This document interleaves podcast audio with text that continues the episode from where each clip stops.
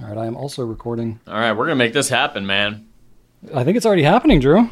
I'm, Oh, wait. I mean, we we have formatted just the best we've ever formatted cards in our lives. So I do need to I pull. feel like I, we're, we're we're starting this with a bang. we are. I need to. I need to pull up my notes though. There we go. All right, now I'm ready. I'm hard copying it today, man. Listen, Hard copy. Look at this. that's right. You must Forge feel. resistant. You must feel pretty prepared. You didn't see all that, all the shenanigans I put in there since you printed that out. I guess. Oh gracious me! All right, well, surprise Oh, shenanigans incoming. Shenanigans. Feels like a good nickname for Shannon. Shenanig- shenanigans. That's you ever, true. You ever work that into anything? You feel like no, no, no. I have lots of um nicknames for her though. Obviously, Yeah. You can call them Shannonanigans. I, I, I get- could. When she gets up to shenanigans or shenanigans. I could. And honestly, most of my nicknames for her are not even related to anything. They're just Um, gibberish nonsense. Yeah. Sounds about right. Okay. You ready to do this? Yeah. man. Let's let's let's roll and rock. All right. Welcome, everybody, to episode number 51 of the Goulet Pencast, where fountain pens are still a thing. I am Brian Goulet, I'm Drew Brown. And we are here from Goulet Pens to deliver this casual and informal, tangential and extraneous, superfluous and extemporaneous fountain pen show where we talk about what's going on at the Goulet Pen Company and in our fountain pen lives. In today's show, we're going all Q&A. All of it. only Q and A in this episode. Not we're not going to answer. We're not going to a all the Qs that are possible, but we're just only going to do that. I just felt like I was misleading. I didn't feel like we are going to be like because I feel like we could do like a 24 hour blitz and just continually answer questions. If, but we're not going to do that. Um, anyway, full disclosure, we're shooting this ahead of time because this is the week that we're taking off. Uh, I'm going to be taking my kids to an art camp. They'll be doing like a little painting camp thing, which is pretty fun because uh, they're out of school now. And that's fun, and they can do things during the day. Um, so we're making some family time for that. And uh, Drew is going to be up to who knows what. I'm just taking it off because Brian's off, and I find myself much less busy when he's not around. So, yeah, I always have a hard time taking time off. I always end up with a surplus at the end of the year. So I'm trying not to do that this year. Yeah, he just he just loves the work so much. It's just uh, has a It's not work away. when you're having fun. That's right. Find a job you love and you'll never work another day in your life. Um, anyway, so we're recording this on June 7th so that we can have it available to you at the end of June when we're actually taking this time off. Um, we're going to be talking about how writing with your nib affects the tipping over time. We are going to be talking about pens and ink that we felt didn't quite live up to the hype, uh, our favorite broad nib pens, our best entry level gold nibs, uh, if ink will last two years or longer in the bottle. And we have a lightning round of questions where we for sure will not be as concise as we're setting out to be. I will but be. We're going to try. I won't. I already typed some notes in there and I was like, just reading this is going to be more than 30 seconds. But anyway, we should have a lot of fun today. Um, we won't have, you know, updates on new stuff or any of that because we just can't predict weeks into the future. So we're going to keep it just timeless. We're going to make this a timeless episode so that uh, we can publish it in advance. But anyway, that's what we got. So without further ado, Drew, let's do some Q and A. Alrighty, uh, coming to us first is our old friend Smallest Stitches. Hmm. And uh, Smolest Stitches asks, A dumb Q. Can you accidentally overpolish a nib by riding with it? That's not a dumb Q. Stitches, not a dumb Q. You know, he wrote That's a a dumb Q. That's just a, a good. That's a good Q. wrote a dumb Q with a colon. I feel like he's calling one of us a dumb Q. Maybe, like maybe it's addressing like, "Hey, dumb Q, Like a quack. can you?" Yeah, dumb quack. Maybe is that what you? Oh no, man. don't Well, I did. I did pose as that horse doctor that one time, no, that's true. like a doctor Um, who was also a horse. You know. Oh, of course, I think that was assumed. Yeah. Um, okay, so can you accidentally overpolish a nib by writing with it? Uh, I put no, not really, because writing with it, you would sort of be undoing the things that traditionally overpolishing would do. Like I think of things like baby's bottom and stuff like that. Um, over polishing, I think, is kind of an interesting term because it could could you could have a couple different consequences that happen from over polishing depending on what stage of the nib grinding nib tuning is getting overdone. Um, you know, basically, you end up with varying degrees of problems. Um, and actually, one of the best resources for this is uh, Richard Binder. If you go to his website, um, Richard's Nibs, no, richardspens.com, he actually has like his nib, you know, tuning guide that he uses when he teaches things at like pen shows and stuff like that. Um, has some great visuals and breakdowns and stuff. I'm not going to publish them here because it's it's free to use on his website, but he says not to use it elsewhere. So go check it out on his site. Um, but he's got some really good visuals there um, that explain kind of what I'm talking about. So I think traditionally, I think over polishing, you're going to have baby's bottom. You're going to have, you know, especially a lot of like European pen makers or, or European companies, especially on the bigger nibs, mediums, and broads and things. They want them to be smooth, so they will you know, traditionally over polish it, especially at the step, you know, because when you first grind the nib and, and make it make the tip of it round, you then need to smooth the inside where the slit has been cut because it's a pretty sharp edge, and you're going to catch the paper and it's going to cut really bad. So they polish that inside, um, and then you end up with what's called baby's bottom. It basically looks like well, it looks like a baby's bottom. Looks like um, a butt. Yeah, and if you over polish, especially at that step, then you can end up with ink that isn't flowing all the way down to the paper unless you write with extra pressure. So that's where you'll get skipping, you'll get hard starting, it'll be smooth as heck, but you might have some flow issues. That's probably the most common over polishing thing that we see, especially new from a factory. But that can't be done by writing. No, it, it, in fact, it's actually kind of undone by writing because one of the remedies for that is to essentially like polish away, you know, the the part of the tip that is keeping the ink from making contact you with flat, the page. You flatten the butt. Yeah, you're flattening the butt of the baby's bottom. Calling it baby's bottom is just a nice way to not just call it like grown man bottom. You know, it's just oh that it doesn't no. matter what kind of butt it is. A butt's a butt. Uh, uh, technically, I don't know. Butts can be different, Joe. I feel like put put that in the quote book.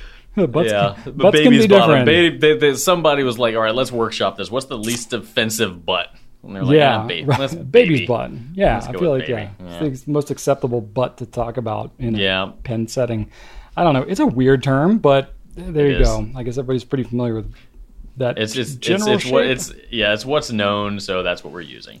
especially when you think about like what like what would be in the place where the ink is in that baby's butt. Anyway, don't think about it too deeply. This Yeah, is the term that's been But used. that's we what you, that, that's we didn't come up with it. eventually will happen. It, the, the remedy to that over polishing in that crevice, whatever you want to Yeah. call it, um, you, you you flatten out those two lumps, and Yeah. uh, that that helps it. Usually, you flatten it out using some sort of an abrasive. You take it to a nib grinder, and they fix it for you. That's gen- it's generally not done by just writing a whole lot.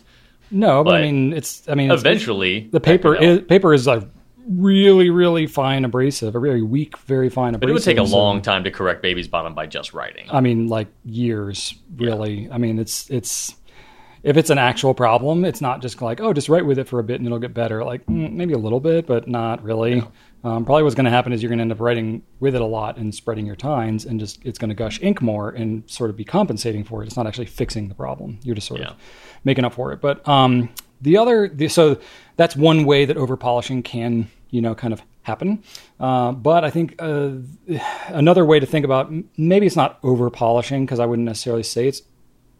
I guess you could interpret it as over polishing, but um, if you are if you're polishing a nib and you're not moving that nib because essentially the tip of the nib is has got a ball. If you're talking about a traditional fine, medium, broad, like a traditional nib, not a stub or anything like that, but just a regular nib, it's going to have basically a ball of tipping material on the end.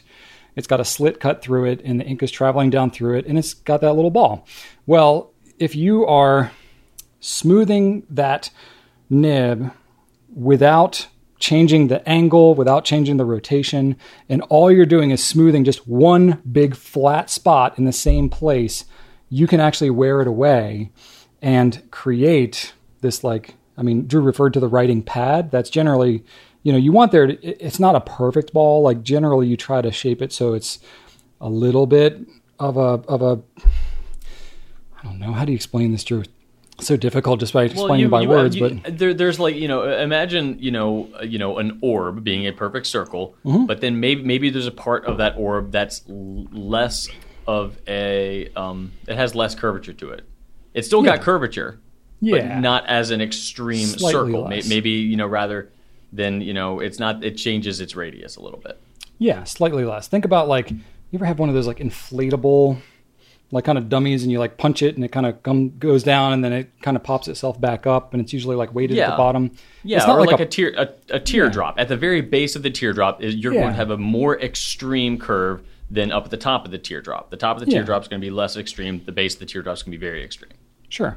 It's all So, curved you- except for the yeah, point. yeah, but basically you want it to be rounded. Doesn't have to necessarily be a perfect ball, but you don't want it to be a completely flat spot because then if you change your writing angle, you know, to much of any degree or rotate it in your hand at all, you're then not going to be making uh, contact with the the inky portion of the tip uh, onto the paper, and it's it's going to write kind of scratchy. It's going to skip a lot. So you want it to be pretty pretty darn round. So I would say it's not necessarily over polishing. It's it's incorrectly polishing, I guess, or just over polishing in one spot. Um, and uh, you know that is something that can be done by somebody who's trying to smooth a nib, especially if you're like newer and you just take a sheet of micro mesh or something like that, and you and you're just making figure eights all over the place, and you're not actually changing the angle of the pen in your hand. You you need to vary it up a little bit so that you're actually smoothing it into a round kind of a form. Otherwise, you're going to end up smoothing it into a, kind of a flat pad, and that's And it might write great. well at that one specific angle, but Yeah. you know, it's not going to write well at any other. It's not going to write well for everybody. Yeah, you're going to have to keep it at that angle that you smoothed it. So you try and you try and go around a little bit. Um, that actually can happen naturally just by writing. Like if you go to vintage, you know, pen places, you know, you get vintage pens and you have somebody that like used their vintage pen like crazy for years and years and years.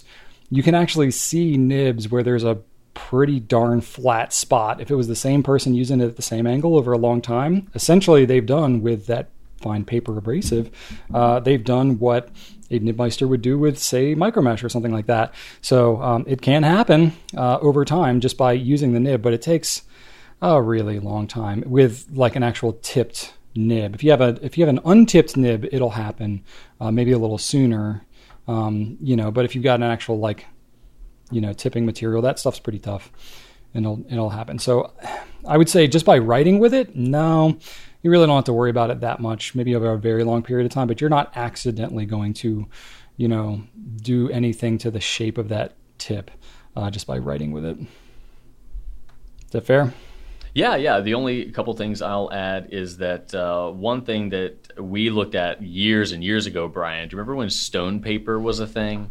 Uh, yes, that is Pe- true. People, people, people started asking us about stone paper, and we are like, "All right, what? What is the deal with this?" So we got some in to just try it, and uh, it, it, it was. It's, I don't know a ton about it, but allegedly it's paper made from finely ground, you know, mineral particles and maybe a mix of pulp. Either way, it had some. Yeah, it had some was- stone in it. So I, I think the, Um, the the appeal of the stone paper was that it was uh, sort of like water resistant. Like it felt very smooth, but it was like really durable. And it's Yeah, um, and, it, and it had a very interesting weight to it too. It did, yeah, but it Um, was basically like a thin sheet of plastic with stone dust on it. So Right, the so Brian- stone the stone dust was absorbent and allowed the ink to still hang on, but the paper was like waterproof and super uh, tear resistant and stuff like that. So it was very interesting paper, but essentially fascinating. stone dust. It was like writing on micro mesh, basically. It Yeah. would it was like a, an abrasive. Yeah, he is- tried it and he looked at the nib afterwards, and guess what? I was like, It was flat. I was like, ooh, this is not great. Not Yeah. do not recommend for fountain Right. pens. So there is some paper out there that will do this way faster. Like Brian was saying, it, with traditional paper, yes, it would take years and years and years, and like that's your pen that you use like mm-hmm. every day.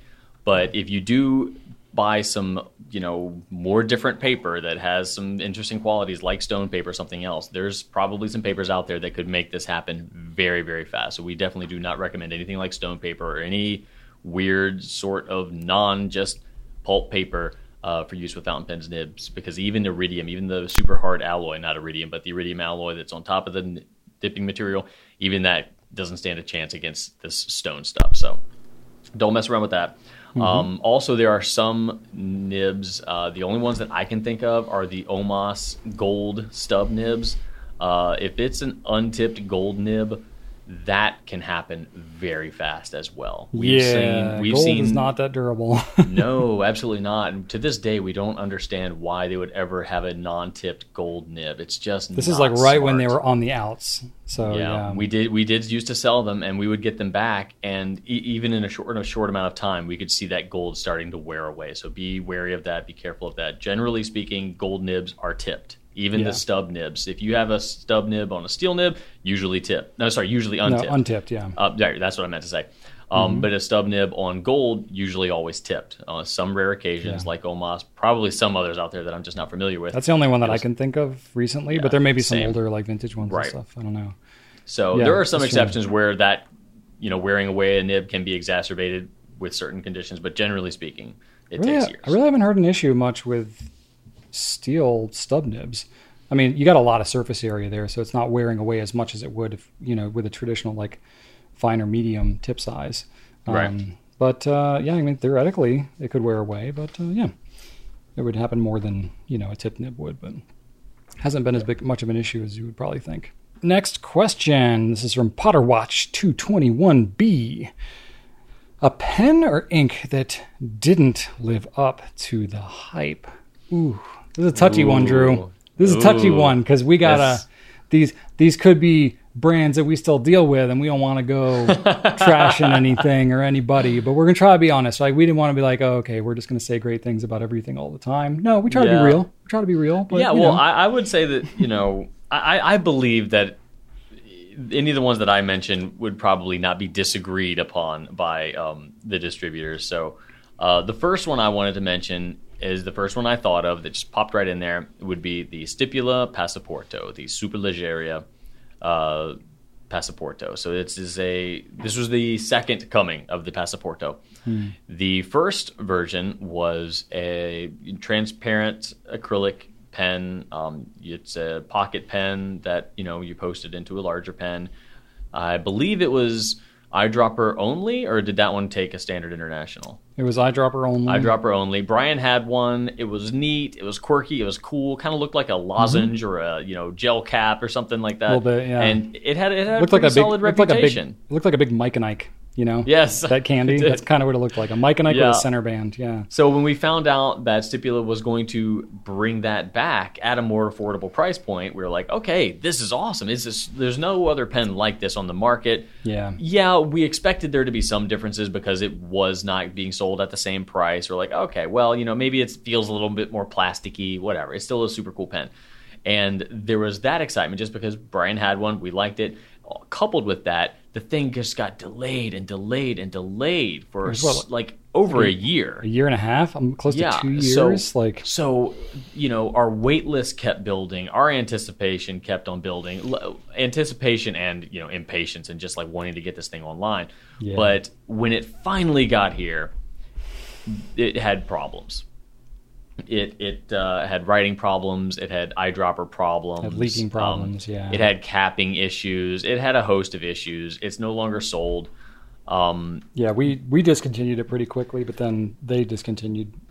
yeah, me, it just manufacturing it altogether. Yeah. it just it just fell flat, especially Mm. compared to how long it took to to get on the site and how much we wanted it to be good. Uh, it just it just was not, and it was a real shame because I think it could be super cool, but uh, it, it unfortunately had a host of issues that uh, yeah. I think didn't, were, didn't allow it to reach its potential for I sure. think, I think there were legit issues with it, but I think it was coupled with the fact that number one, the original one that came out was it did have a fan following, but they were not ever really widely available. So those who had them talked good about them, but then everybody else had FOMO about not being able to get them, and they were like 125 or 150 bucks the original ones.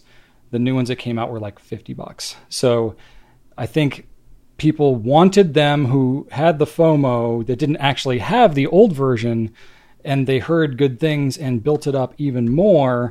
And then when the new ones came, and not only were they not the original, but then they were what they were, yeah, I think everybody got big Yeah. old wet blanket on it. So, That one that one fell flat. And then now here's one that didn't necessarily have a lot of hype behind it, but Mm-hmm. I think should be a little bit more hype. So I guess it's more of an uh, like more like an you know, underrated Potter, Potter. Watch. Yeah, Potter Watch said pen and ink, so I went ahead and mentioned an ink. Private Reserve makes Infinity Inks, which is a separate, you know, kind of a sub line within their main line. And they are really good at not drying out. Even if you have a pen that doesn't seal super well, these inks are really good at staying ready to write. Even if you lay it down on your desk for a little while uncapped, it's still can write. And, and these are a great option for if you do have a pen that doesn't hold a ton of ink in the feed or just is, you know, dries out pretty regularly. I think these inks are awesome and I use them for that. If I have a pen that I love and that just doesn't hold ink super well or doesn't capture well, I put an infinity ink in there and they write much better. And yet when these came out, I'm like, "Oh my gosh, this is amazing that, that these do that." And and still they're just not not not as recognized as a thing and, I, and that's I, I think it's kind of a shame because they do what they say they do. This is like it's not just advertising or posturing. It, it's it's they work. So Yeah. uh, that was that was kind of a bummer that they didn't really explode as much as I personally thought they were going to. But you know, um, and then uh, there were two that the- these weren't. Um, I don't I don't know if they didn't live up to the hype. But so you've got the Lamy Aion, Brian A I O N. Um, this pen was a big pen for Lamy to do because they changed. This was the first nib since the 2000 that wasn't like the plain old Lamy nib. It still fit Lamy pens with those kind of rail and hook style design. Um, but it was designed by a special designer that they came just to do this one nib and pen. Um, like Lamy pens don't happen very often, and when they do, they're Yeah. like th- these are going to be around for a long time. Yeah, they, ta- they generally take, I think, three years on average to develop a new pen model. Yeah, and Yeah. so you know, I think there was some hype around this one just because of the design aspect. They really drove home. You know, I don't even know the name of the designer, but uh, at the time they were like talking that up a lot, and it just kind of it's it didn't do bad. It didn't do great. It just kind of was like, okay, now it's here, and then it just kind of plateaued, and you know, it's been fine. But uh, I, I definitely don't think it quite lived up to the hype. There, I thought Yeah. that just based on how rare Lamy does this sort of thing, um, there was more hype than it uh, than it delivered on. There's nothing wrong with it, not at all. Yeah, but, still a good um, pen. Actually, yeah, it's a good pen. I actually enjoy it. I like that it's a little bit thicker of a pen. It is. personally. It is a very comfortable pen. Yeah, For sure. But yeah, just for whatever reason, it just didn't didn't really take off. I just wasn't Yeah. to a lot of people's you know preference or Yeah. liking. And the Studio, I think, is still a much more popular metal pen that's kind of in that price range. Yeah. Yeah, and then you got the All Star too, which is less expensive. It's more of a known thing, so I think it, you know, it was sort of filling a void that wasn't necessarily there for a lot of people. So yeah, Yeah, I don't know. Same. And then the only the only other one I'll mention, you know, still getting out of the not playing by the rules here, but uh, the uh, Galen Writers box. Um, there was a ton of hype behind that, even though it's not a pen, it's not an ink, but it what did have a ton of hype, and it just it just didn't deliver. You know, we had problems with the latch and the, the wood, yeah, and it's solid wood, and I, oh man, I was like, I really hope this this this thing works well, but it's like being made of solid wood. I was like, we might see some issues with like Yeah. warping and, And- fit and stuff like that, especially like shipping stuff to different parts of the world. Like wood can Different get, climates. wood can yeah. get pretty messed up, yeah, and we definitely saw some issues. Yeah, and I'm sure I'm sure that Galen has corrected you know this issue. Um, you know, but uh, w- when we dealt with it, there was a host of issues that caused it not to be successful for us. But Mm-hmm. Yeah. yeah. other than that, those are those are my uh, those are my big ones, Brian. Yeah, that's fair. Did you mention? Oh, you didn't. Uh, the platinum mix free that ink. Yeah, Uh, I, I, I had that on here. Uh, You know, I thought about it. Um, I don't know how like hyped it was, but we did sell for a long time a set called the Platinum Mix Free Ink Set. It came with you know a bunch of bottles of ink, a pipette, some instructions on how to mix colors, some empty vials so you can mix up and just kind of play with it. And we thought that was super cool. And uh, they just didn't move. Like that that appeal just was not a mass appeal. And man, we, you remember how long those things chilled in the warehouse? It, it, Yeah, well, when we first got them, so the the way you know, uh, ink mixing is this really interesting. Falls in this interesting place in the pen world. It's definitely for the people really that like, does. they like to experiment, right? So there's a lot of people that mix ink and stuff like that. This is also at a time when you didn't have so many boutique ink companies. And this is for like almost a decade ago. So Yeah. you didn't have the Robert Osters, and you didn't have, you know, some of these other boutique companies. Colorverse wasn't around, and, you and know. Sailor wasn't doing their thing to the extent at which they're doing it now. You didn't have any of the Diamine Shimmertastics. You didn't have any of the, Mm-hmm. you know, Inkvent or any of that kind of stuff. So it was a little bit, uh, you know, more conservative just in terms of when inks were coming out. Um, and so, you know, I think that the notion was let's come out with a set of inks that everybody can mix up. And they came out, what was it, like nine different colors, I think it was? Oh, I don't And remember. You could mix them all to varying degrees to get this grid of like 81 different colors or something like that. So it was like, well, that's really interesting, but I think it was just like the average pen person. It was like 200 some dollars to get. And the set initially only sold as a set. So it was like a big investment. It was so many options for mixing and stuff like that. It was just like it it fell in such a small niche that most people were just like, "Nah, I'll just buy an ink that's already it, a thing." Yeah. So it, I think it fell into that place, and and we've had other ones, the Peniter mixing set, and we've had other ones. You know, you can mix a lot of De Atramentis and some stuff like that. Pretty much every ink mixing thing that we've tried to introduce has like. Uh, there's a few people that get really excited about it, and most people are like, "Yeah, it's too too complicated. I'd rather just buy the color that I think is going to work for me, and then that's it." Because the problem Yeah. is, even if you mix an ink and you really like it, if you're buying a whole set of it, well then you're going to mix more of that ink and you're going to use up you know all of one or two of the colors and then if you can't replace those colors of themselves then you got to buy what a whole new set And Right. yes, there's and a then lot you're of left you're left with the yellow and the orange or whatever. Sure. so there was literally nothing wrong with the inks but i think it was just you know was trying to you know again fill a need that wasn't necessarily there.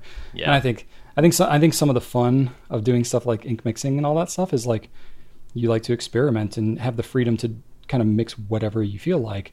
But when you like put it into an intentional set like that it feels you know restrictive in that way. So i don't know. It's never really never really taken off any of the ink mixing stuff that we've done. Yeah. um, so yeah, I would say that uh, most of the stuff that we've sold that hasn't done well wasn't really that hyped to begin with. So I had to think about this a little bit. Um, and again, none of these are like awful products. There were some like the Passaporto was like really a flop. Um, and this next one that I have was kind of a flop, the Stipula Splash. So this they were attempting to do a steel nib flex pen which it you know it sort of did but it's it's you know the pen body was too close to another like i forget if it was like a jinhao or something like the body of the pen just felt very cheap um, the pen in terms of how it actually performed like it did flex but it was super hard and it was not a very pleasurable experience and stuff like that and just people just really dogged on that thing and uh, it eventually went away as well so you know it's like i really appreciate when pen companies try and do new things but if they don't like fully you know, tick all the boxes of what people are really looking for, it's usually not going to work out so well. Um, so anyway, uh, another one that I have. This one is I'm a little, I was a little torn about including this one, but I think it's fair to kind of put in here the, the Platinum Curidas. So this is the, um, you know, the click retractable platinum pen, which I think for what it is is a good pen for a good price. But I think what everybody ended up doing it was comparing it to the Pilot VP, and it's not a Pilot VP. It's the Platinum Curidas, you know, and it's not the same price. It's like half the price. But so many people kept talking about it and comparing it to a VP that when it came out, people were like, "Oh, this thing is feels so much cheaper and it's so much lighter and blah blah blah, blah and it's not a VP." And it's like, yes, it's not a VP. Like that's no one is saying it's a VP, but I think just the, making the association of it, people were expecting to get a Pilot VP for half the price, and that just people had a really hard time getting away from that. Couple that with they did have some legit feed issues, some feed cracking issues, which they did fix. But when you have something like that at the onset that happens, when there's already an expectation that people ran away with, I think that took the wind out of the sails for the Curidas. Couple that with the fact that it all happened when COVID was starting, and it was all, I mean, literally, it was like that March, April timeframe in 2020 when this thing was coming out there were already a lot of people confused and distracted and stuff like that anyway. It just made it kind of a, a rough takeoff for the Curidas, which, you know, the pen's still around. I think it's still a good pen and worth considering as long as people understand what it is and what it's not. So I think that was one got also- a bit of an unfair take, but it's, you know, it, it stands on its own over time. Yeah, and they also had that weird um, last minute price increase too. That I think Yeah, there was like, some it was- miscommunication. It was, one Yeah. price, and then right before launch, you know, there was the solid price that would it would launch with, and I think that that kind of are, that set a negative tone. You yeah, know, I think like I, I think it had to do with especially the price in the U.S. I can't remember. I'm trying to remember the details of it. I think either it was like not going to come with the converter, but then they decided to include the converter, but they had to raise the price to include the converter or something like that. Yeah, or, it was like they, are. It was already getting that like uh, I don't know, is it going to be better than the VP? So they were already making that comparison. So And that was then- there. I don't know if you remember. I can't. Maybe it didn't. I can't remember. I can't remember if at launch it came with a converter or not. I feel like maybe it didn't. But then we had converter shortages too because of COVID and all that stuff. So not only did that pen come out and then had these issues, but then we literally didn't have converters for platinum for some time. Right, I think it always did, but I think the fact they didn't have converters meant that the Curidas was not in stock for a good long while. Yeah, I can't remember all the details of it, but basically it was a host of expectations things, stock issues, There all was that a kind lot of of stuff. issues. And then people online started crapping all over it, and then it's hard to dig yourself out of that once that becomes the narrative, you know. Yeah. So, um, and then the other one that I had was the Lamy Safari USA, um, and look, it's a fine pen. It's still a Lamy Safari, but you know, it was uh, the. People know what they did. Yeah, the distributor at the time. I mean, they they basically frankenpenned a Lamy, Yeah. which look, you know, it's like Lamy. They got to make they got to make things in some pretty large quantities to be able to sell. You know, depends at the price that they do. There's economies of scale, so it's going to be much more economical for them to do regional exclusives and stuff like that if they're taking parts they already have and are rearranging them in a new way. And we did that to a degree with, you know, our exclusive pen. So it's, Yeah, it's not not, like I'm different. it's not like I'm dogging on that process, but the the sort of misstep that happened around that was that the current the distributor at the time, who's not the distributor anymore, they uh, made it a no discounting pen, so it was required to be sold at full MSRP. So there was some hype that came from the distributor at the time. Who did? They came up with the arrangement for this pen and was like, okay, cool. Like, let me say, like, okay, it's all for that. But they they were a bit, um, you know, they kind of missed the mark when setting the pricing for it. So when it's the regional exclusive, but it seems like it's a more expensive pen because you're required to sell it at full list price when that's not usually how it works for safaris, then everybody really kind of dogged it because they were like, it's literally just different parts of a pen and you're charging more for it. Now they did custom packaging and stuff like that, so there were some value adds there, but eh, I think a lot of people were just like, mm, this is not enough of a value add for what you guys are trying to charge for it. So, Yeah. you know, And there might not have been like a ton of hype behind it because from the get go, people knew what it was. Like it was very obviously a Yeah, it was more like- But I think the hype comes from the fact that this is not something they ever do. right. And like an, a, like a, a, regional exclusive like this from Lamy, like oh my gosh, like that that's amazing. But then Right. the, the the principle was incredible, but the execution was just not. Yeah, yeah. I don't think it was hype so much as like everybody was like talking about it and leading up to it and stuff like that. But I think it was just like there's such a reputation for these releases that it's kind of in the in the the community. Like it's known that like it's kind of a big deal when one of these comes out. Yeah. So, you know, I think there was just like I don't know if you want to call it hype necessarily, because it's not like it was being promoted everywhere and all that kind of stuff. Well, I don't but- think this this particular pen was hyped, but I think you know the the it's more the just- situation. yeah, Yeah. I think I think that's valid. Yeah, and like we we you know we are authorized retailers and we were working with the distributor at the time. I genuinely think they were pretty well intended, but they were a relatively newer distributor at the time. A lot of them didn't come from the pen world, so they they didn't fully understand. You know, they came from other you know retail industries and stuff like that, like fashion, like clothing industries. They didn't really understand that like yeah, if you're going to charge more than what's been charged for like ever Safari for a long time, like it's not going to be received so well. You know, even though it's a limited item, I guess it was more common in like the fashion world for things to be like that. Um, and we were just like, yeah, I don't know how that's going to go. And then it kind of went like we thought it might. Yeah. So I, I don't think anybody was wet, malintended, but yeah, it just didn't hit the mark. So anyway, again, Lamy, great company, not trying to dog anybody. Look, anytime you're trying to do something new, trying to launch stuff, do interesting things, especially with product types that haven't really been done before, you know, you're taking a risk and you're not always going to nail it. And we are guilty of that as anybody. All right, Drew, what's the next All right. one? Next one comes from Dennis Roy 23 Hmm. and Dennis Roy 23 asks, "What is your favorite broad nib pen?" Oh man, this is tough. Yes. This is tough. You know, I hate answering questions where I'm asked specifically for the one thing. Partly because I just use so many pens. I'm, I'm like, I think like I know which ones I really like, but there probably is something that I really like that I'm gonna forget and then not mention. And be like, oh dang it, yeah, I should have said that. No one's gonna know, Brian. Yeah, I mean, I love a lot of broad nibs. To me, broad nibs are not that different from each other. You know, like I like most broad nibs because they're just very forgiving. Um, I think that if you're talking about fines and extra fines, the variety of experience of writing with them is much broader, much much greater, you know, than broad nibs. You know, broad nibs, they're they all kind of fall into a group. They might some might be springier than the others, some might be slightly wetter than others, but they're all going to give you a similar type of experience. Um, but some of the ones that I really stand out to me is the 14 karat nib that Lamy has, not the Lamy 2000 nib, but the ones that they have. And, and again, they don't have a lot of pens with this nib on there, uh, but you know the ones that do, they're generally going to be you know obviously more up there in price. So they have it on certain like special edition studios and other you know they've done it on CP1, they've done it on some other ones uh, at random times like the Imporium and stuff like that. So they're not that easy to come by, but boy, they are fantastic. They're so smooth, surprisingly springy given how small those nibs are and they just they're gushing wet. Like it's one of the just mm, it's one of the few nibs that I'll still pick up now after you know a long time of using them, and I'm still just like ooh yeah, like I get like an audible reaction every time I use one of those. So that one's definitely up there for me. I don't know if it's number one, whatever. Um, the Sailor King of Pens broad nib.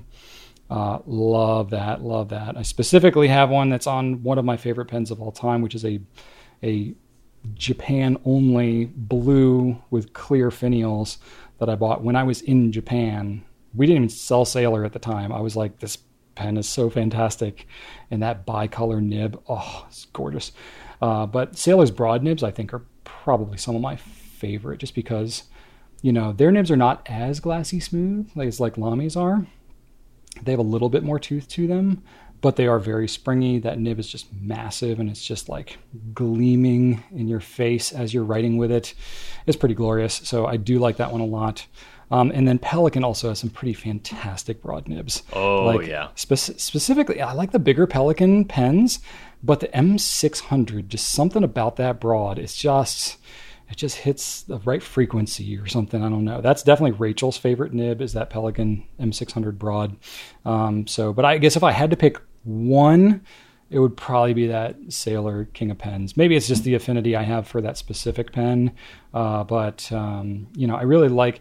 I guess I like the really, really smooth writing broad nibs, but in terms of you know, actually just practically writing with it, having a little bit of tooth to a broad nib is not the worst thing in the world to me because it kind of grounds you a little bit. Otherwise, you feel like you're just slipping all over the place.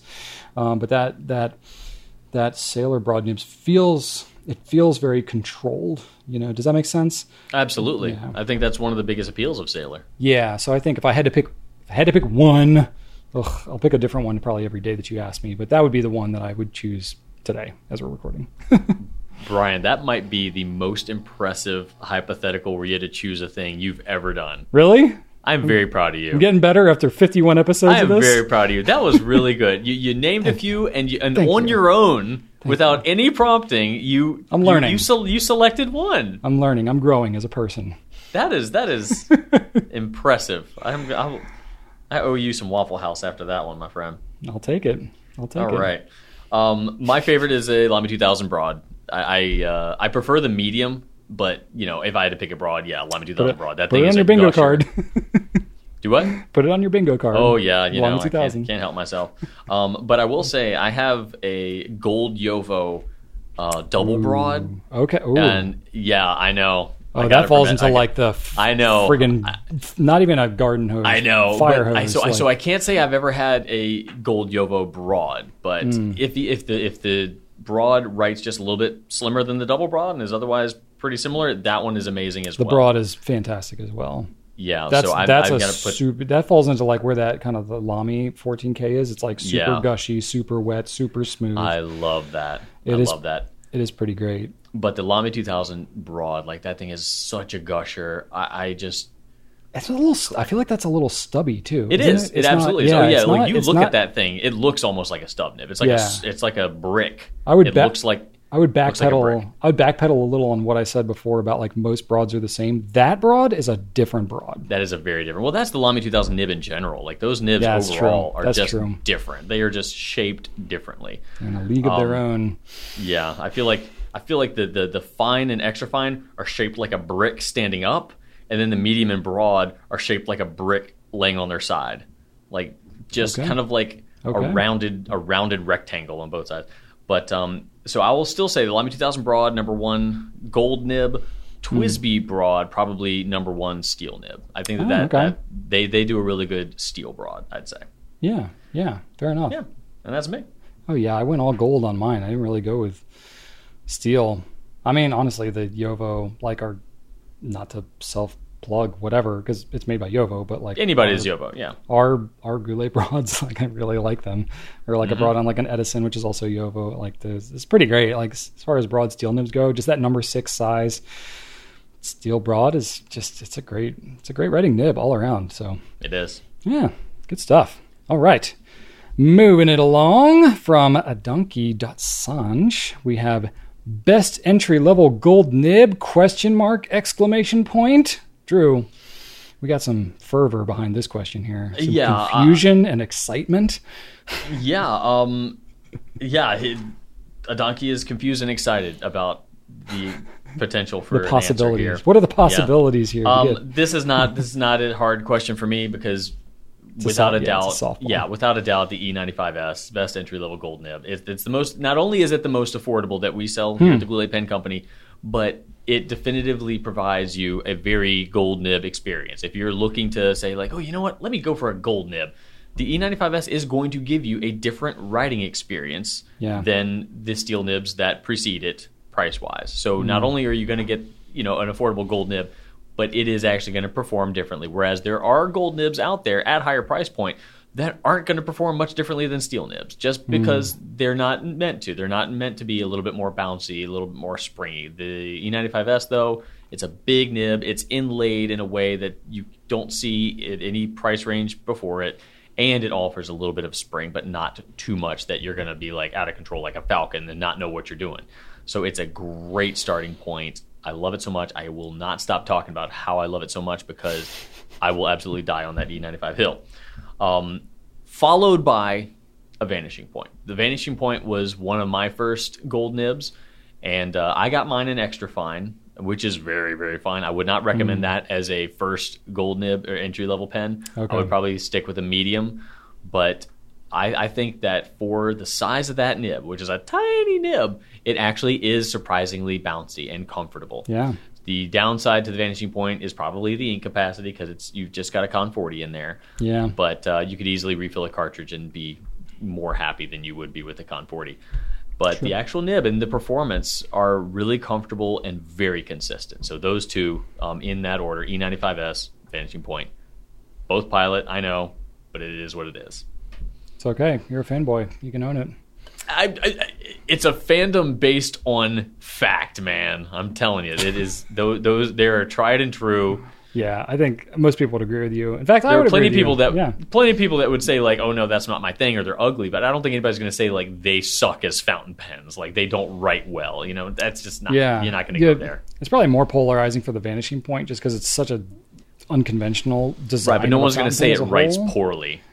Yeah, generally speaking, it's pretty hard to dog on those in terms of how they write. Um, Yeah, Pilot makes some performance-wise. fantastic nibs. Yeah, so from like an entry level gold nib standpoint, n- aesthetics notwithstanding, Mm-hmm. you know, if you're looking for that, you know, gold nib performance that's actually going to give you a different experience, if you've only experienced steel nibs, I think either of those two are going to provide you with that, and at under two hundred dollars. it's pretty tough. It's harder, harder and harder to find these days. Um, so I would agree with you because quite literally, I have it on record of me agreeing with both of those picks because I've done some videos on top entry level gold nib pens. I think I've done two different videos, and I believe both of those pens are on there. Gonna have to link that. Definitely link those. Check it out. Just or just type in Goulet, you know, best gold nibs or entry level gold nibs or whatever into the YouTubes, and it will be populated in front of your eyes. So check those out. Um, I have some other pens in there too. I would stand behind every single one that I mentioned in there, though I think one or two has been discontinued. Like I think the the platinum uh, 5000A was on there. That pen's no longer made. Well, you did uh, on the older one, yeah, but The you did older a new one, one. yeah. Yeah, I did a new one, so I kind of refreshed it a little bit. Um, so, yeah, I would say, I mean, I do like the Lamy 2000. We talk about that a lot. But uh, my first gold nib pen that I personally owned and used was the Pilot Custom 74. You may or may not have heard. Uh, it's still such a great pen. It's such a solid pen. I definitely stand behind that as a top contender in terms, especially in terms of its actual writing performance.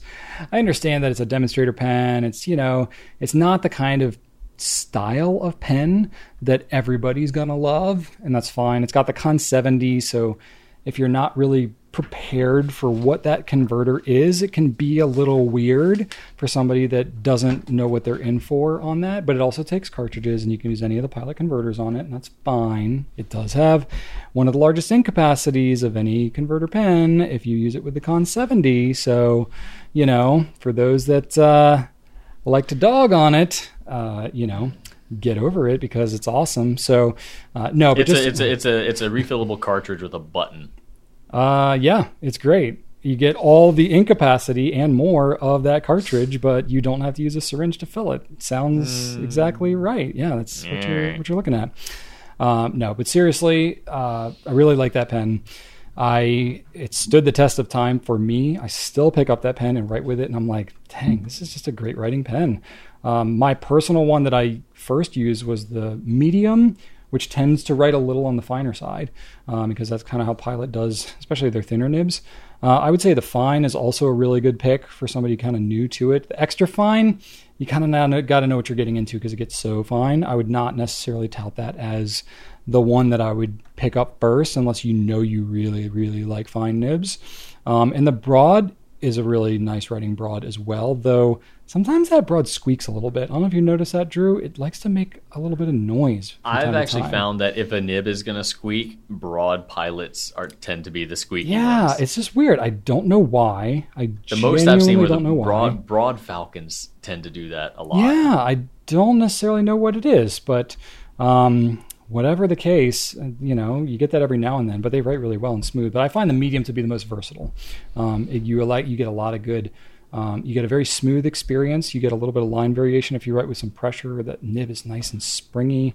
Um, it's about equivalent size to like a number five size nib. So like a, the nib size you'd have on a TWSBI 580 um, or something like that. It's not as big um, as you might have on you know a pen with a number six nib. That would be more like the custom 823. That's a number six equivalent, you know, kind of nib. So um, I like it. I think it's it's not as big as some other nibs that you'll get, but in terms of how it writes, it's just it's just great. I love that nib. So I would I would say a medium custom 74 is a great entry level nib experience because it was mine and I had a wonderful experience and I would go back and do it all again because it was so good.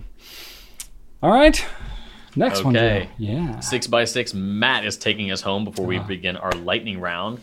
And Matt asks if I have to leave ink bottles untouched for two years, would it be okay upon my return? Let me just say, if uh, Matt, you were being deployed for any reason or something like that, thank you and uh, best of luck to you. Um, Is that the don't why, situation here? I don't know. no, but I, I was just thinking, you know, if uh, someone has to leave for two years uh, and it does and cannot bring their ink bottles with them, I don't know. That is a very specific amount of time. So Yeah. yeah, I don't know, but uh, yeah, um, I would sure hope so because goodness knows I have many bottles of ink that I've left for. That was my first Well thought, over two Brian. years, Uh, yeah. you you had ink that you have Oh. not opened since I've known you. Oh, I think that's have- going on you know over ten years now. That you know, Absolutely. I have well over two hundred bottles of ink in my personal collection, um, and as to my knowledge, none of them are have changed in any significant fashion. Um, I have some ink that was, you know, put I, that I decanted into other bottles 13 years ago that I've used that are still fine. So, um, not to say that all pens, all ink's fine and you don't ever have to worry about it. I mean, ink is mostly water, and as we discussed in real time about an hour ago, but in published video time two episodes ago, in episode 49, where I talked about how disgusting my kids' kiddie pool gets when you leave it outside for a couple of days. Um, stuff grows in water, especially when there are outside contaminants. So, you know, definitely it's possible for stuff to grow in your ink, but most fountain pen ink companies are putting biocides and they're putting other things in there. And it's sealed in a container and it's in a relatively controlled environment. There's not a lot of air exposed to it and stuff like that. So I would say that, you know, if you if your ink level is lower, there's more air, you've written with the pen on different types of paper and there's dust and paper fibers and stuff like that. You've been dipping back into that bottle. You've exposed a lot of contaminants. You've left the bottle sitting open for longer periods of time for potential mold spores and dust and whoever knows what else is in the air to perhaps get into your bottle of ink. The more of that stuff that it's been exposed to before you set it aside and it's sitting there for two years the more potential there is for something weird to happen in that ink that said, it still doesn't happen often that we hear about people's ink being ruined after a long time. I think the biggest issue you end up with is perhaps um, some you know dehydration happening from the water that evaporates out of it, especially if it's not sealed really well, or if it's not stored in like a cool, dry place.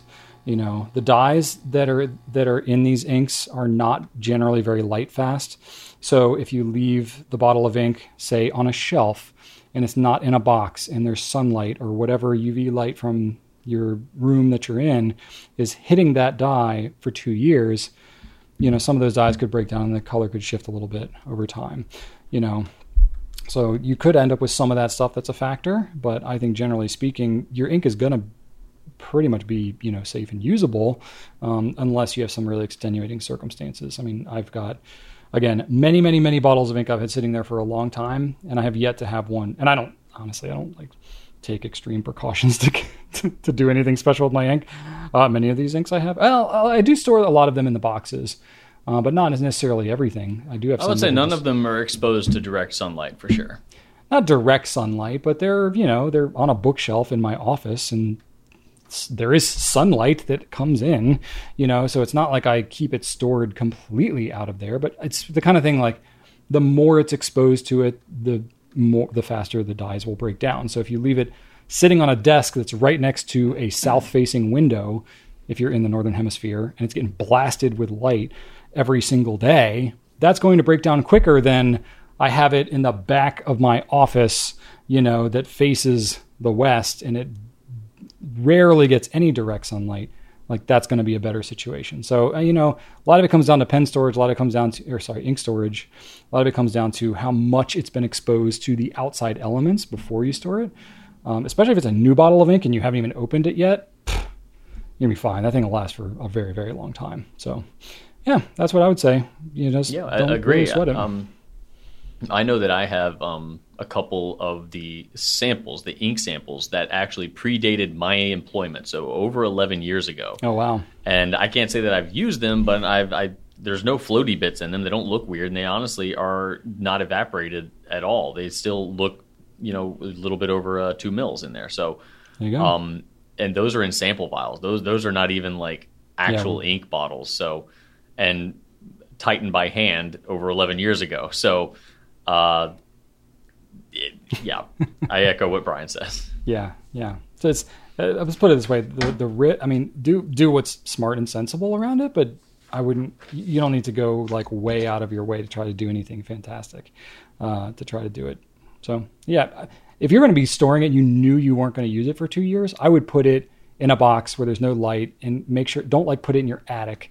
You know, put it in a place that's room temperature or slightly cooler keep it out of direct sunlight, make sure the caps are sealed, and don't worry about it. You just, you know. If you really wanted to, you could put it in like a Ziploc freezer bag or something like that. Um, just to. You could if you want a little extra. Yeah. Sealedness. Yeah, if you know you're going to be gone for two years, it's not sure. going to hurt anything. Won't hurt. Won't hurt. Yeah. Very cool. All right, Drew. All right, Is Brian. That, that's all our regular questions. Now we got a lightning round, huh? We do. Oh boy. So what's the goal here? How quickly are we trying to do this? Just so I know when I blow well, past it. Based on memory card activity, I think that we are we need to do this in less than 27 minutes for sure. Oh, I got 31 minutes, Drew. So I guess you're you're mo- moving around a lot more, using up more data on your card than I am. Maybe, that's not surprising. So I think that 30 second answers definitely under a minute. Okay. A minute. So 30. okay. Gotcha. Let's let's just let's let's make brevity the goal. Fair enough. All right. Okay, well, yeah, okay. we've got a lightning round ready Yeah. to go, Brian. So we've got six questions, three for each of us, and we are going to try to answer these things in less than 60 seconds apiece. Now, are we both answering these, or are because I see like you have your name asking me, Yes. I have me asking you, but we're we are both not answer? both answering because we're not both answering these. Oh, okay. 100% I may add, you. I may add my two cents in. Can we can we heckle each other as we're answering the questions? You heckle acceptable? away, man. Heckle Okay. away. All right. Is there You a, right is there a it. time limit on the amount of heckling that we're trying to do? I'm No, just trying to be clear. infinite heckling allowed. I'm just trying to be clear on the rules. Okay, good, good, good. No, the more heckling, the better. All right. Well, then let's kick this thing off. We got what six questions, so it's not so bad. Not so. No, no, we can do this. All right, boom, lightning round number one. Let's do it. And this is from Three Summers One on Instagram, and he asks, "What power tool did Brian most recently use?" Okay. Um, depends how you define use. Oh, come now. If I was holding First it, question, you're gonna do that? if I was holding it in a photograph, No, no. Is that Stop considered it. using it? No. God. I'm trolling you as I'm answering my own question. Jeez. Uh, no, the most recent power tool that I actually used was my TIG welder because I'm practicing TIG welding aluminum. And That was, um, really, you haven't even used like a, a drill or anything since no, I, I, so no, legitimately, that was the last power tool that I used because Wow. I, I did trim some tree branches, but I did it with a pole saw by Your hand. teeth. There was no power. Oh, I mean, okay. I was the power tool. I am the power tool. I feel like there's there's already a T-shirt that exists. I'm sure that says that. But yes, I was the power tool, and then I didn't even like. I don't know. It was like getting dark, and I was like, I just want to drag them over to the, my part of the yard. Like I'm not going to go get the lawnmower or whatever. I'm just going to drag them by hand. So I literally just cut. You know, like you get those branches on the tree. I'm so going past the time. I don't care. Yep. You're, You're, you're mowing the lawn and you just get like branches are hitting you in the face and you're like i'm sure just like ticks are everywhere and just dropping all over me so i went around last night and cut all the low hanging branches that i would normally run into you know just because now there's tons of leaves on all the trees and the branches are sagging. So i cut i cut all those so it's nice and clear. And then i just dragged them by hand over in the corner of my property there. Uh, did not use a power tool. So yeah literally tig welding was the last power tool that i used which i feel is that's pretty cool. I feel like that's a that's a legit power tool to say. I didn't want it to be like I used a power screwdriver to fix my I don't know kids. Are you implying that people that use power screwdrivers talk No, like that, Brian? no. Because I am personally offended by that. That is how I talk when I'm using a power screwdriver. Oh, okay, so I enough. think that's true to my. you know what? I have heard you do that. I've always wondered. I do. I do use different voices depending on the tools that I'm using. All right, kidding. let's go to the next one. Okay. All right, Drew. Which is smoother? Oh, sorry. This is from Hussein Sobani. Uh, which is smoother? Lamy 2000, Lamy Gold Nib, I'm assuming like 14 karat, uh, and uh, the Pilot Gold Nib. Pilot. Gold Nib. Any of them? Mm, are you sure about that? Yep. You sure about that? Smoother than Uh, a in- smoother than a broad nib 14 karat Lamy yes. nib. Uh, in my experience, in my experience, like I have had some Lamy broads, and uh, Lamy is just not quite as flawless in their production consistency as Pilot is. Hmm. I have they, they have a tendency to sometimes be really really smooth, sometimes eh, a little little more tooth. Pilot though is way consistent on their nibs, way more consistent than Lamy in my experience. I think that it's possible that there is a 14 karat Lamy nib that is smoother than you know a you know eight uh, you know 823 broad, but generally I have found Pilot to be more smooth Fair enough. Fair enough. All right. Um, We're like bingo haven today. We're saying all the all the tropes. Well, I know we are, yeah. Yeah. Um, Banana right. is a Hannah asks, do scented inks have handle. clogging capability like shimmers, Brian? Do scented inks have clogging capability? Yeah, like do they have like scented particles Like, that do they have clog the my pen? Do they have the potential? yeah, well, uh, like to let's say clog? it's a it is are they putting actual you know begonias in my scented begonia ink? I would say, generally speaking, no. I don't believe. I do not have any facts on this, but I don't believe that it's particulates that are in these inks that are causing it to have scent.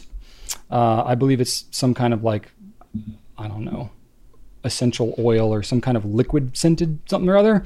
It's not. It's not going to like. You're not going to see floaty bits in your scented inks that are going to physically block the flow of the ink like it would have the potential to do with a pigmented ink or a shimmering ink or something like that. So, nor have I really heard of that being an issue with scented ink specifically.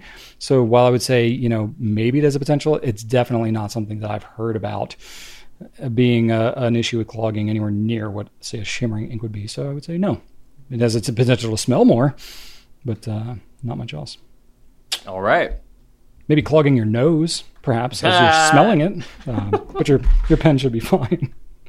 Okay. All right. Next one. This is from Dumbledore's arm, and then it was cut off. Army, probably. I want to say armpit. Dumbledore's armpit.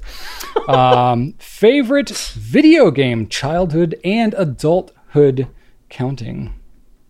All right, I'm going to do you one better. Dumbledore's Army, Armpit, whatever. Uh, top 15. Mass Effect 2, Final whoa, Fantasy whoa, 10. Got- whoa. Top What? 15 I've already got them ready. To, I've got them ready to go, man. Who's the one that gets all the crap for not picking I the just one recently thing? did this. I did this on Instagram. I made a whole list with uh, corresponding Okay. pictures and music, so I have the list ready to go. So I'm just going to go through the whole okay, thing. You'll okay. get the number one. I mean, obviously, it's number one. Oh, so it's like a countdown? It's a that we're doing countdown in order. Oh, You okay. betcha, man. Okay, as long Because as there is a you- number one. Unlike you, I love hypotheticals. I'm always ready to cast judgment. All right, fine. Fair enough. All right. Mass Effect 2, Final Fantasy X, God of War 2018, Witcher 3, Mega Man X, Final Fantasy Tactics, Assassin's Creed 4, Bioshock Infinite, Mega Man 2, Metal Gear Solid 3, Final Fantasy 7, Uncharted 4, Donkey Kong Country, Chrono Trigger, number 1, Red Dead Redemption 2. Boom. I don't know what most of those are. Well, that is your loss, sir. It is my loss. I'm just realizing how much I haven't done since I've had children into business. You have learned family you have probably learned more life skills than I have. I'm you're welding, I'm I'm wasting my time playing video games. I know I'm wearing a Castlevania shirt and didn't mention any Castlevania. It was a, it was number Yeah, what's 16. up with that? What's up with that? I, I I just I haven't the, the the games I mentioned I've replayed more times than I've replayed any Castlevania games. Fair enough. So, yep. All right. All right. Good deal. All right, Brian. Quilter Meg is asking you specifically. Okay. Brian, can you eat mangoes? Wondering because of the urushiol. Oh, I can eat some mangoes. Can you? I love I did not know mangoes. mangoes contained urushiol. For those Mangoes- of you who don't know, Brian Brian is sensitive to that. Okay, so I had to look at this. Uh, actually, apparently the the skin of the mango, if you if you're eating like just below the skin, can actually like make your lips tingle and stuff like that. Some of that's there.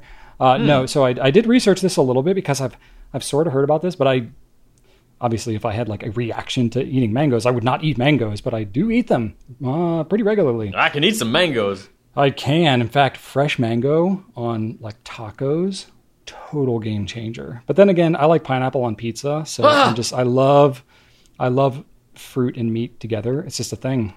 I'm all about it. Like give it to me. I don't even care. You make fun of me, I don't even care. But yeah. Mangoes on tacos, it's the best. Um, so, um, Drew's weird face aside, so I did a little research. Apparently, mangoes and cashews actually um, both of these trees come from the Anacardiaceae family. I have no idea if I'm pronouncing that correct. Um, it. Which do have urushiol. Um, it's my understanding it's not in the fruit. Uh, cashews come. It, it's it's on the shell of the fruit, which is why you can only buy um, shelled cashews. And that's often why cashews are roasted. You can buy raw cashews, but it's it's harder to do that without having them contaminated with the urushiol. Um, but they have had like outbreaks and stuff with that uh, in certain situations in the past. So they, they usually roast them because that actually gets rid of all the oil. Um, so, any little fun facts. Um, but uh, it's not necessarily the fruit that has it, but it's like the leaves, the stems, and the roots. So I've never like cut a fresh mango off the tree and eaten it before. Then I would probably have some issues. But uh, all the mangoes I've been have been like store bought, and I would imagine there's regulations around these types of things because I'm probably not the only person that would have issues if you were buying the fruit and getting poison ivy as a result, you know, or whatever. So I've never had a reaction through the food, only through plant contact. So I will keep eating mangoes until it makes my face explode. So yeah, love me some mangoes. All right. And last but not least, Thinktas asks, what is the difference between the Pilot E95S and the Pilot Elite 95, Drew? What's the deal? nothing except for what's printed on the cap. The What? Elite says Elite, and the E95S has the L I T E removed, so it's just the leftover E from Elite chilling there to represent the E95S, but it doesn't actually say E95S. They're just like, let's just cut off the Elite and put the E there. So Why would they do that, Yes. Drew? Why I don't they do know. I have an I have an elite. Uh, that is the one that I have. Um, oh, really? and, uh, I didn't know that. Yeah. Yep. Um, and uh, it's way cooler. Just FYI, because it's got the, the the the E is identical. They literally kept the E and Yeah. deleted the rest of it. Do you, Um, do so- you do you actually know why they? There is a reason why they why they gave it a different name. Do you know? Uh, it was because of some sort of copyright thing. There's an elite something they couldn't they couldn't use. I believe it's Parker. Um, Yeah. So in in the U.S. and ob- obviously other countries, I am no lawyer. I am no. I only know but so much uh, about these types of things. But you know, in a lot of countries and places like that, um, this happens a lot with like car companies too. They have a lot of cars that are just called different things in different countries. A lot of the times, it has to do with various trademarks that are already taken up in certain countries, or you know, perhaps sometimes it's. I mean, this is not the situation with the E95S or the Elite. Um, that was there was a, a trademark conflict, and the way that it works in the U.S. because we have looked into this a little bit. Um, you register your trademark based on the based on the class of product. So that's why you can have like Delta pens and Delta Airlines, and it's not a problem because you know you're not selling pens and flying airplanes in the same like you know whatever space in the in the market, if you will. Um, so you can have your trademark for different classifications of products. Um, but apparently, because there was another pen company that had the, the name Elite, they had they had to name it something different. So they just shortened it and twisted it and made it weird.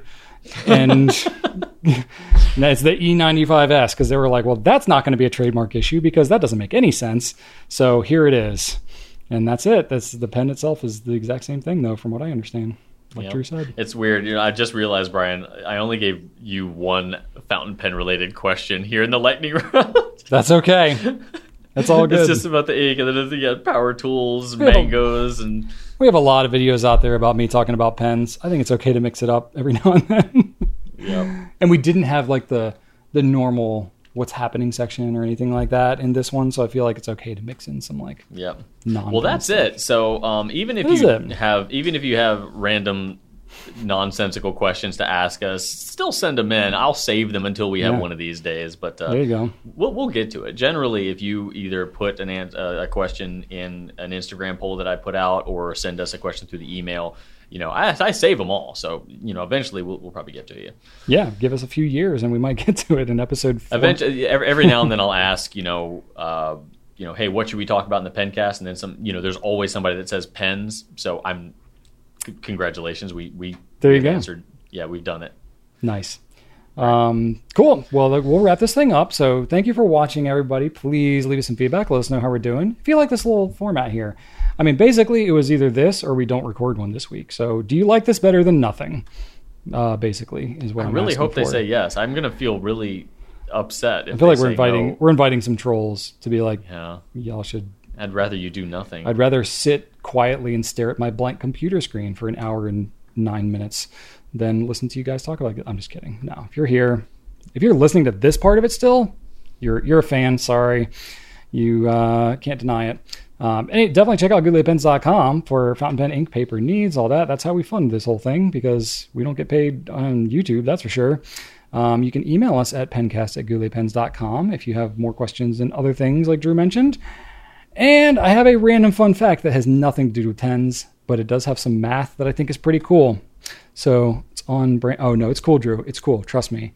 Well, actually, you, might just not like it. Math and cool in the same Math. sentence. Oh yeah, it's cool. Okay, so every time that you shuffle a deck of cards, you get a combination that has never existed before. Did you know that? There are 52 unique cards in a deck. So the odds of any given deck combination is 52 factorial, which is 52 times 51 times 49, you know, it's 50 times 49, et cetera, all the way down to 1.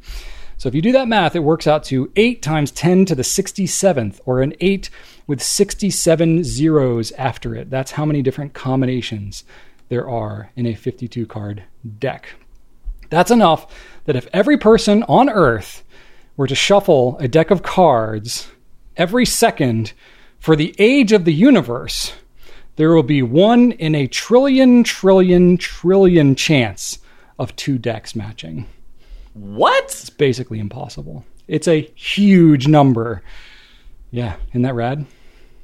That is surprising. Yeah. So think about it. Every time you shuffle a deck of cards, you are holding complete uniqueness in your hand. Humanity will never see that deck of cards ever again. Wow. See, that's cool Okay, math. that's Isn't that cool cool math? math. Okay. That's cool, math. There you go. Share Dang that it. share that fun fact with your friends. Dropping knowledge bombs here at the end of the Pencast. Thank you all so much for watching. We'll be back next week with our regularly scheduled Pencast. Hope you enjoyed this one. Y'all take it easy. Thanks so much for watching and right on.